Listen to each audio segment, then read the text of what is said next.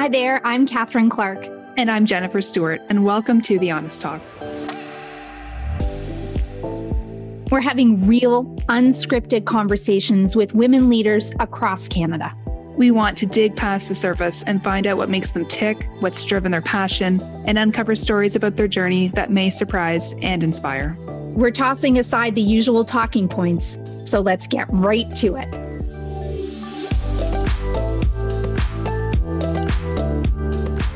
Perdita Felicien spent more than a decade representing Canada as an elite track and field athlete, hurtling her way into the hearts of people across the country and around the world as a two-time Olympian, a world champion, and a 10-time Canadian champion. Though she is now retired from competitive sport, Perdita has definitely not slowed down. She is the host of a new TV series called All Round Champion.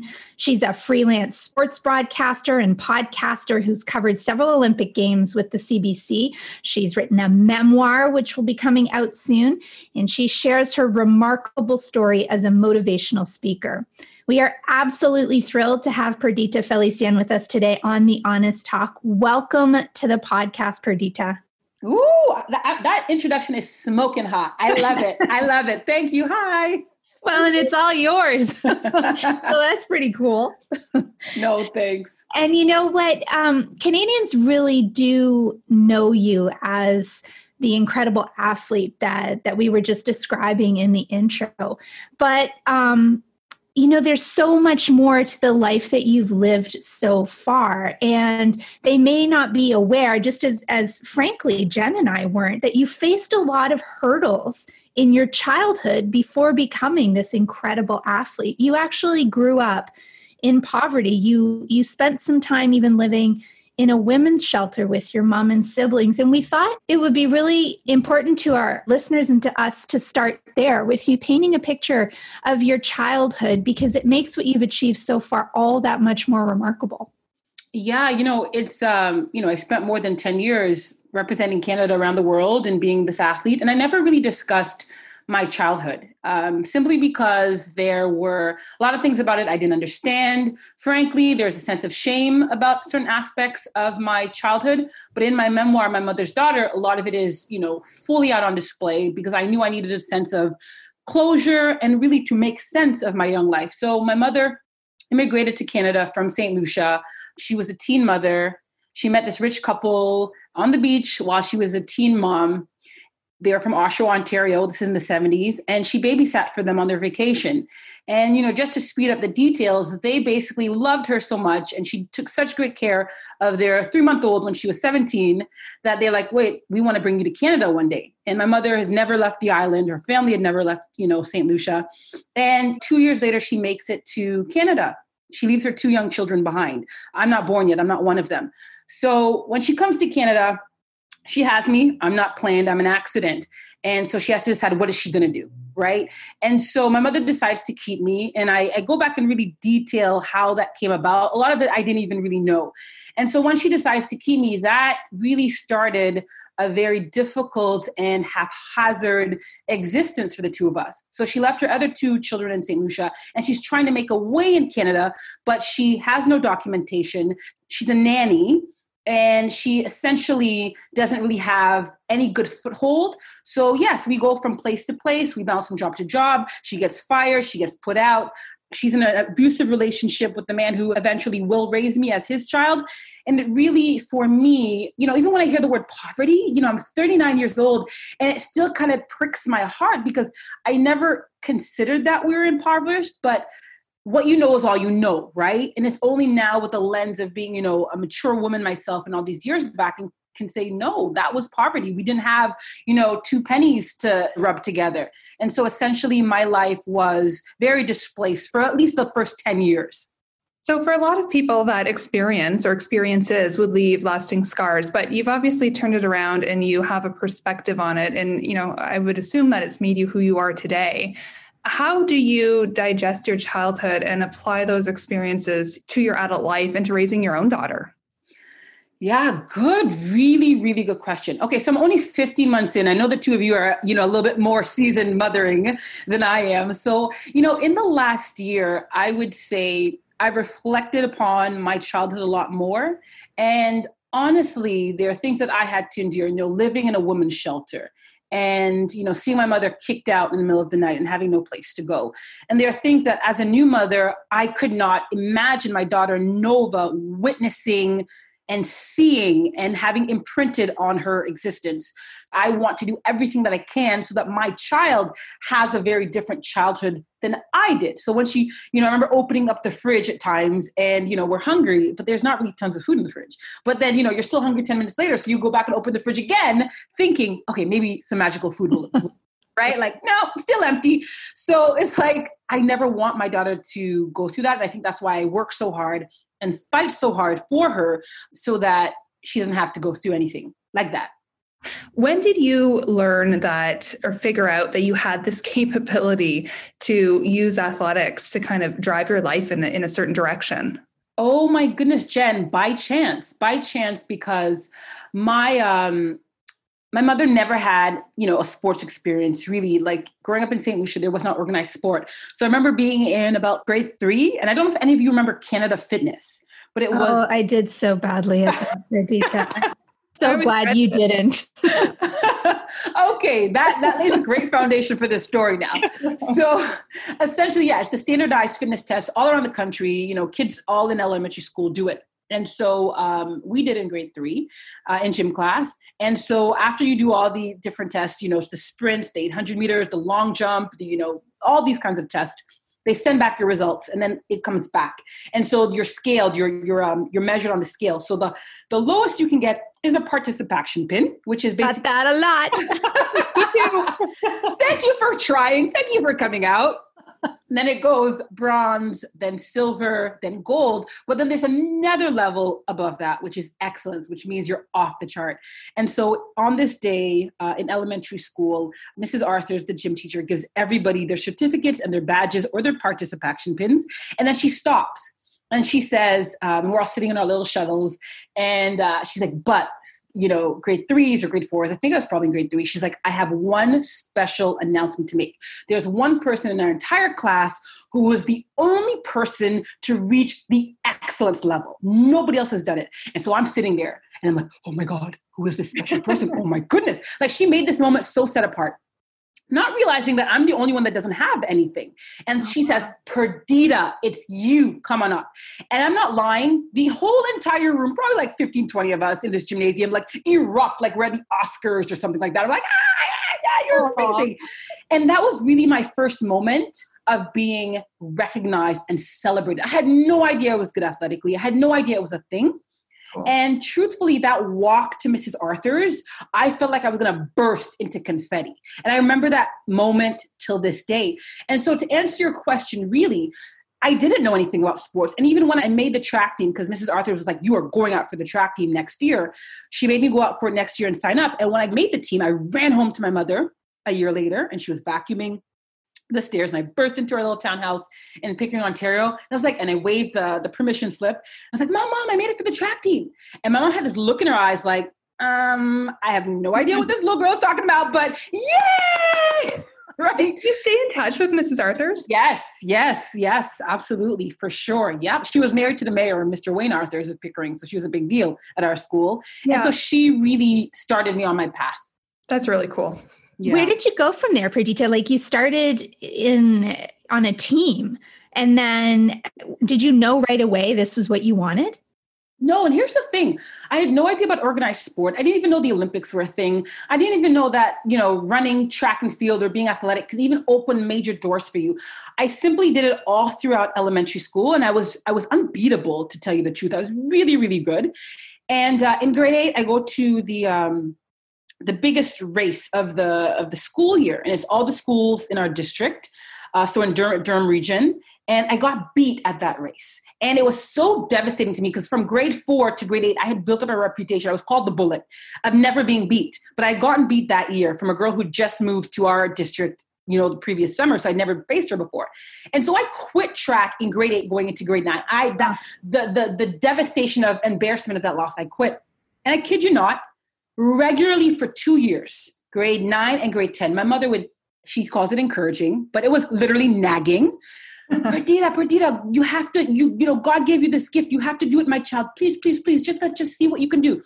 And I was in grade 10, only to appease my mother. Not for me, not because I had any aspirations of anything. I went out for the track team.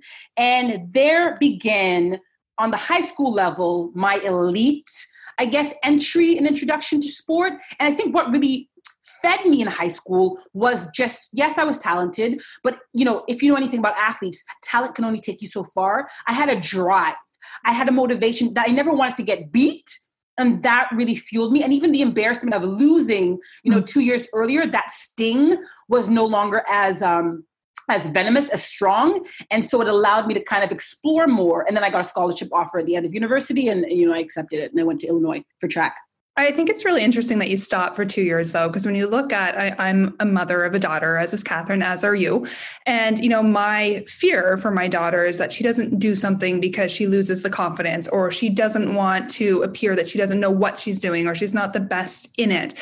How do we talk to our daughters so that they don't stop what they love, whether that's athletics or drama or academics? You know, what lesson did you learn from that experience that hopefully we can apply to how we parent? Or is it just something that each kid has to overcome themselves? Yeah, that's a really, really good question. And it's interesting because, you know, one of my passions is kids in sport, youth in sport, and especially girls in sport. And, you know, the Women's Sport Foundation released a study this summer where 62% of girls, by the time they get to their teens, no longer participate in sport. And 1 in 3 girls drop out.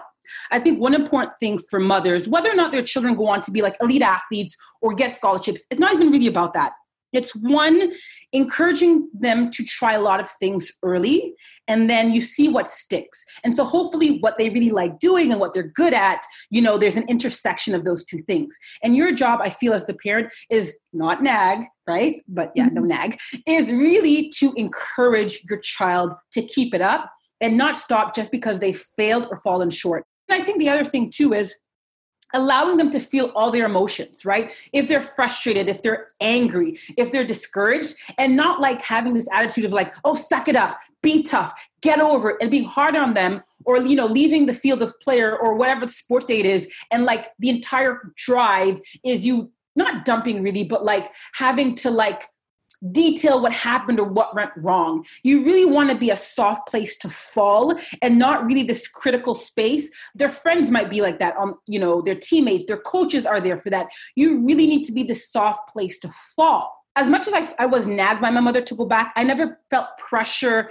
to have to become something prolific or profound. It was really, you need to see what you can do. You need to take this as far as you can take it, whether it's winning, you know, a high school track meet, or maybe it's the Olympics, which she knew nothing about, but really it's getting your child to go as far as they can go without putting so much pressure on them. Oh God, that was long. That was wordy. Well, no, and you know, I think we'd love to build on that, because it's impossible to have any kind of career, any kind of life, without having highs and lows.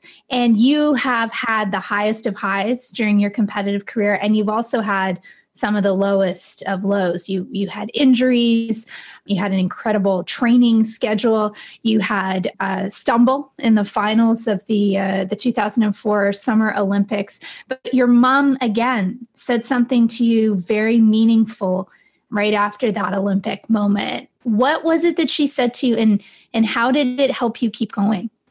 Yeah, my goodness. I remember, you know, Athens was devastating. And that's the thing, like you train for something for so long, you're poised, you believe you can get it, and then you don't, right? How many of us have faced that in life, in business, in love, in our, you know, personal and professional lives? Everyone. So that's the thing. Yeah, exactly. So that's the thing. And so, yeah, after I'd fallen at the Olympics, you know, I hadn't lost in leading up to the Olympics. I was the favorite. I was the reigning world champion. I was the Canadian record holder. I mean, you name it. You know, I was wearing these like chrome spikes that were signature made from Nike, my sponsor. And then I fall at the Olympic Games. And I remember being in the belly of the Greek stadium in Athens in 2004 and just being a mess. And I was kind of in a fog, like you would be, just completely shocking and numb.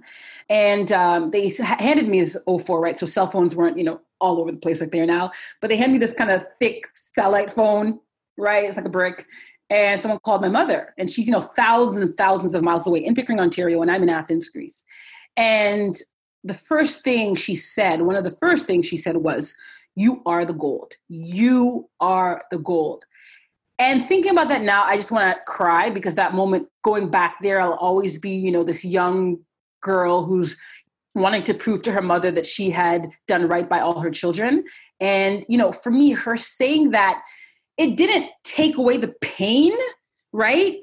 It dulled it, though. And it was almost like someone opening up a window where you had been choking on smoke, and you get a little bit of cool, fresh air where you can kind of breathe again, right? So you can maybe take another breath and take another step. That really was what that moment was for me.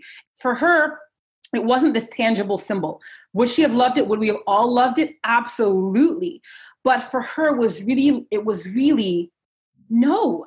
This moment, it maybe to other people is failure, is a complete meltdown, right? Mm-hmm. But for her, it was, get up, my child, get up, my child. You and I together have faced higher hurdles. Mm-hmm. We have had to climb them. We have had to go under them. We've had to go around them. So this particular hurdle is just another hurdle. And we have our history to show us, you know, which I detail in my book, to show us that you can get over this one. And so for me as a mother, that's what I hope Nova gets from my experience at the Olympics, is that she comes from a long lineage of women who are like stick jumpers, who've had to get over really big things.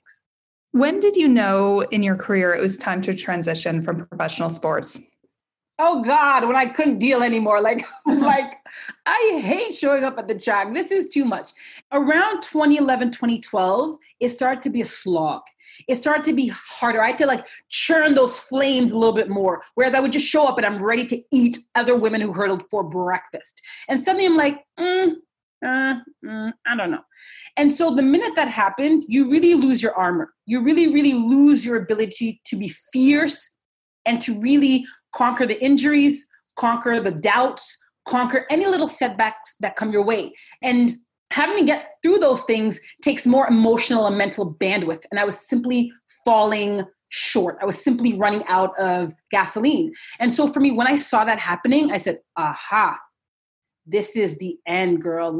You can't run. And I was really young. I was 32 years old. That's really young. As a hurdler, I could have went, till 38, 37, wow. Ideally. Yeah. And so I was like, nah, I'm out. I've done enough. Thank you very much. Here are your spikes back. I'm going to go try another adventure and try a different course. You're in a period of transition. You want to try something new, but what is that? What can you be good at when you've literally spent your entire life up to that point focused on one very specific thing? How did you choose a path forward?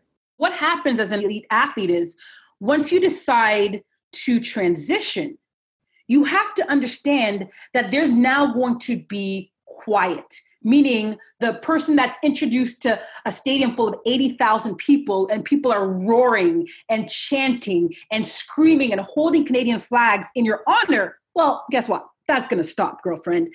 And so what I did was I got myself ready. And athletes don't always get themselves ready, right? So when you ask the question of how do you go from doing something really great for a long time to going to something next, I think I had to admit to myself, look, girl, this high, this extreme high, there's not going to be a lot of things that are going to be like that. Walking into Olympic Stadium and your body feels like you are, like you could shock anything you touch. There's that much electricity in your being and in the air, right? And so for me, what happened was in 2008, I was injured. I was supposed to go to the Olympics in 2008 in Beijing, and I was injured. And CBC called me and said, hey, you're injured, but would you like to come over and broadcast for funsies? And, I licked my wounds and I went to Beijing. And when I got there and I was broadcasting, knew nothing about broadcasting, by the way, I loved it. I really, really loved it. I loved the thrill. I loved the excitement. I loved talking, as you can see. And so when I left after 10 days, I said in the back of my mind, now this is 2008, and I said in the back of my mind, whenever I retire, I'm going to do this. I'm going to pursue this. One of the big conversations we're having now as a society and globally is on race and how do we create a society that's diverse and where there's equality. And as a Black athlete, did you experience racism and what was that like for you? So I remember going to get my passport. This is while I was an athlete, going to get my passport renewed in Toronto. And, I'm a person, I travel around the world. I race in Greece, I race in China, I race in the US, I race in Canada. I'm in 20 different countries in a year. And that sport that I have is going to be pretty worn over a 5-year span, right? You could imagine, you know, the stamps and the people who have to touch it and photocopy it. And so I go to renew my passport, and the woman who is, you know, behind the kiosk is a white woman. And when she sees my passport, she was so disgusted by the state it was in, she didn't even touch it. She didn't want to touch it. And when she has to touch it, you know, it's almost like she's scornful of it. And she's now admonishing me about what it means to be Canadian and the privilege it is to have a Canadian passport. And I should treat my passport with a lot more respect. And don't I know what a privilege it is to be a Canadian? Now, I don't know what that is about. Could it be that as a Black person, she assumes I'm an immigrant or that I don't belong here and that I don't know what the virtues of being Canadian is, right? Or is it that she sees a passport that's well worn and, you know, and so that really triggered me and it was really hurtful. So she opens the passport because she has to process it. Suddenly she recognizes my name, Perdita Felicien, completely different countenance. Oh my God, you're the Olympian, Perdita. Oh my goodness, we're so proud of you. Now she can touch this passport. Now she can process this passport as if nothing's wrong with it, right? As if I haven't disrespected, or her impressions of me is that I haven't disrespected it now, right? And so put yourself in my shoes. I don't know what that is. Would she have done that to a white woman or a white man? I don't know. And that is the conflicting thing about being in our shoes as a person of color, is you're constantly having to guess and trying to understand, is it my Blackness that is doing this, or if she would have done this to anyone? And here's the truth. Quite frankly, it probably was. She saw me as a Black person and thinks, okay, you're different, you're other. And so when I say my athleticism or my profile can insulate me from racism, absolutely it does. But only if that person knows who I am. Have I been called the N-word in Canada? Absolutely, yes, I have. And so for me, looking back at the athlete that I was in my 20s, here's the truth. I don't know that I would have spoken out. No, actually, I know that I wouldn't have spoken out as frankly as I have lately. And the reason I wouldn't have, Catherine and Jen, is because there is a stigma and there can be a stench around, you know, person of color asking for equality and pointing out racism, right? People don't want to admit it or see it or face it. It's very confronting, right? And so I would have alienated sponsors. I would have alienated, you know, I would have basically jeopardized my livelihood if I had spoke up. And what's daunting is you have to choose between your livelihood and your career and advancing and your integrity and your Blackness. And that is the thing that is very, very difficult. Now, the woman that I am now today, and because, you know, this is the biggest uprising that I've ever seen in my lifetime, that most of us have seen in our lifetime, unless you've lived through the civil rights era of the 50s and 60s, you know, for me, now we are confronting this. Now we are speaking about it for the first time. And to me, this is the generation that is actually going to change things and is going to live in this discomfort until we do something about it. Right. Absolutely. That's pretty powerful. It's a really powerful story. Where do we go from here? What advice do you have for women as they contemplate what they've just heard you say through the course of this conversation and as they think about changes in their own lives? I mean, what advice do you have for other women as we close out? I really do feel like every woman should, whatever space that you take up, don't apologize for it. Heck, take up more space and really, really do find more time for yourself and don't feel guilty about it, because we really make the world go round. It's been such a pleasure having you, Perdita, on The Honest Talk. Catherine and I are so thrilled, and thank you for joining us. Thank you so much. We'll have to do it again sometime. Absolutely. We'd love it. Thank you, Perdita. Thank you.